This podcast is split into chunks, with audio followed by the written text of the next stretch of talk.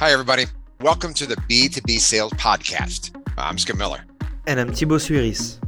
Every two weeks, we're going to be interviewing thought leaders, experts, and top performers in B2B sales. And every other week, we'll share tactical tips and insights on how to start conversations, generate opportunities, and close deals faster.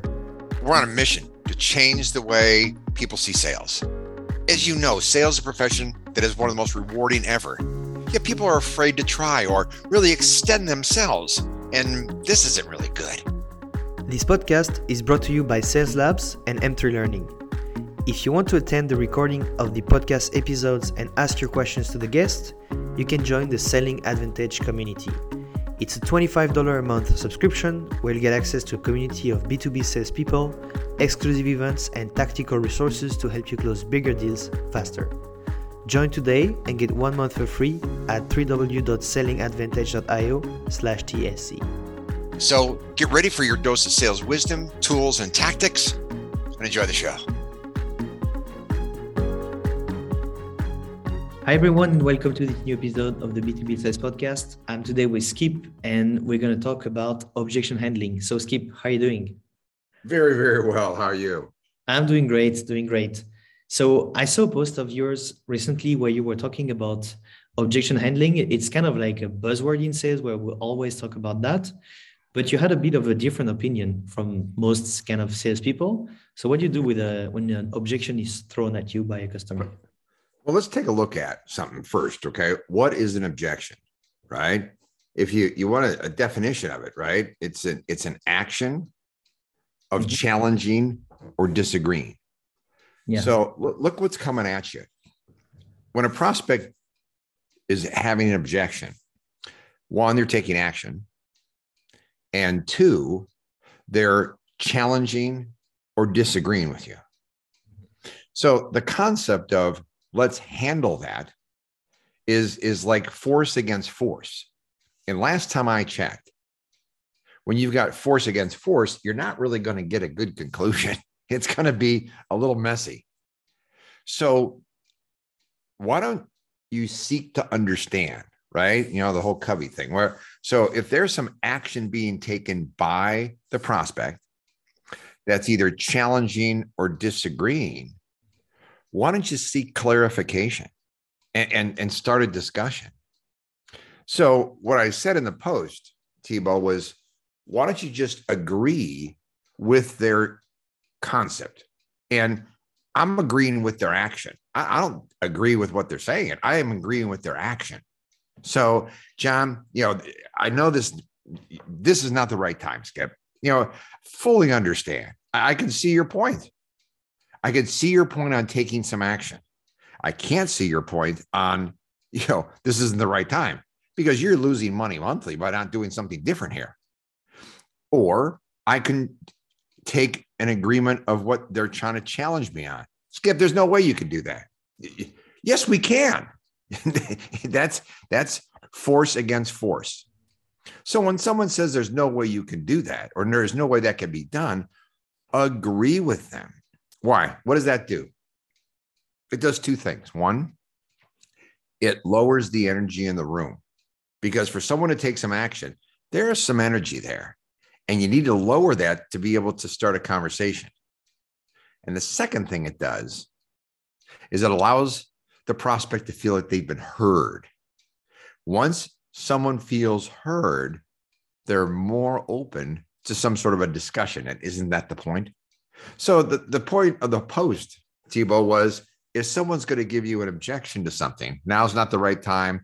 That can't be done. We don't need that. We already do that today first things first, agree with it to lower the temperature in the room, to lower the energy level, and to start a conversation. So that was the, the point of the, the, the post there, I think.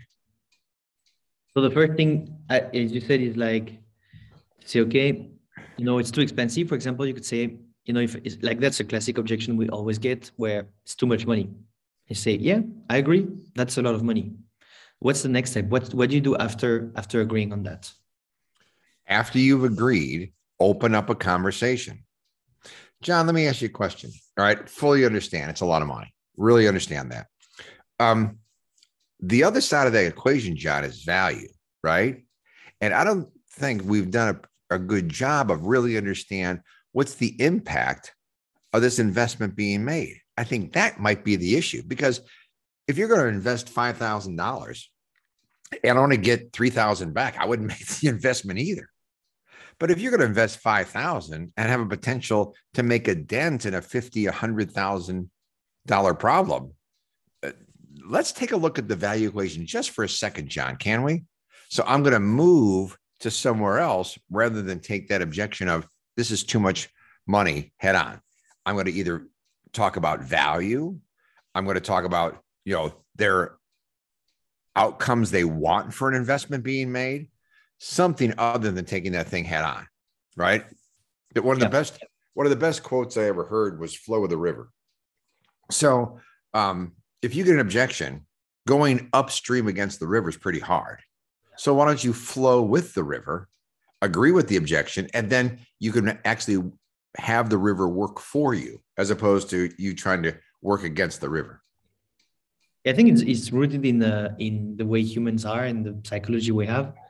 So you're being empathetic with that, you know, by saying I heard you, where you're like, you know, when you we, we do the typical objection handling where I didn't hear you. You know, it's your point against mine, and I'm going to convince you that you're wrong. So that's never going to work.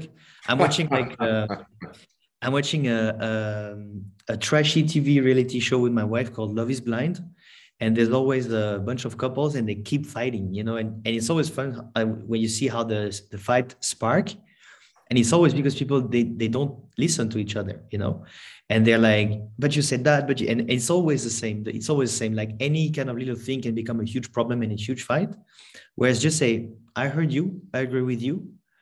What can we do, you know, to solve that? So I think it's uh, with price for me. You know, some sometimes the guys, you know, like a customer told me like, "Hey, it's too expensive. We calculated that your hourly rate would be like 250 an hour, whatever." I was like, "Yeah, that's that's pretty much what it would be costing." But first, I'm not really, you know, checking things by hour.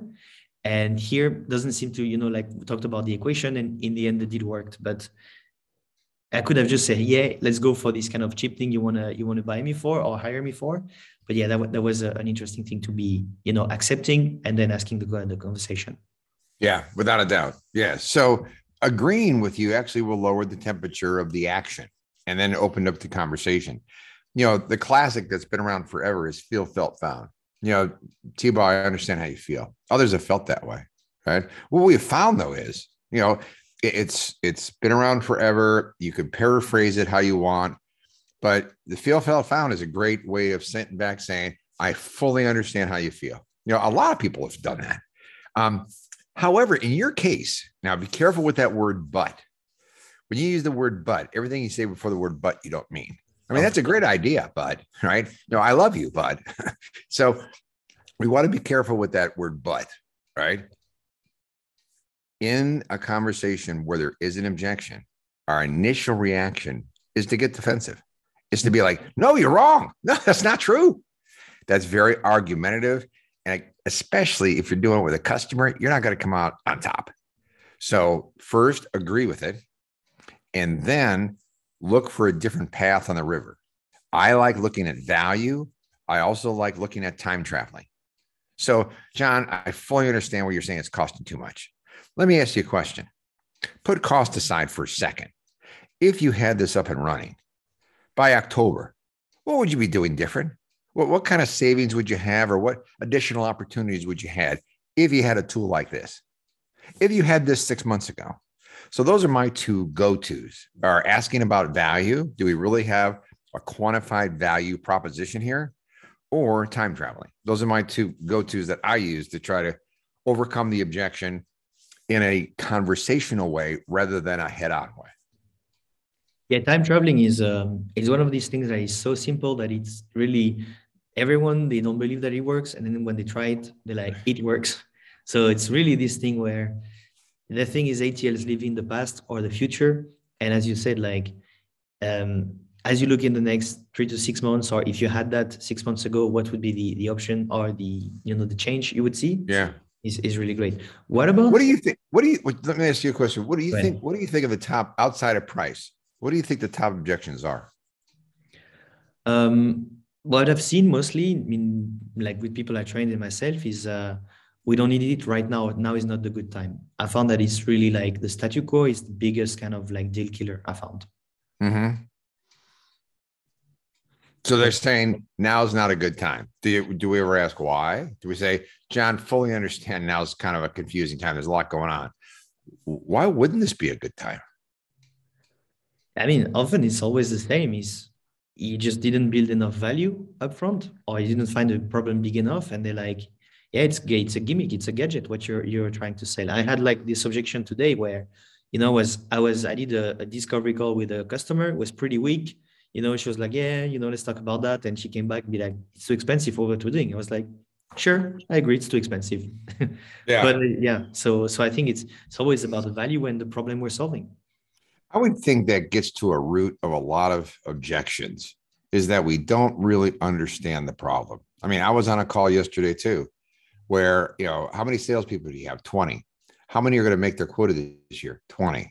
Well, the first thing I think of is your quotas are too low. You're not, you're not really reaching for the stars. You're leaving money on the table. But that wasn't going to go over eh, well with the VP of sales. So, mm-hmm. you know, you got to start diving around that. How do you feel about that? Is that a good thing? All right. And, and then you got to start diving into that, knowing the objections out there. I don't understand the problem. So I said, what, what do you think the biggest thing's holding you back from actually doing more this year? She goes, I can't think of anything. So here's somebody who doesn't think they have a problem. Why are we even talking right now?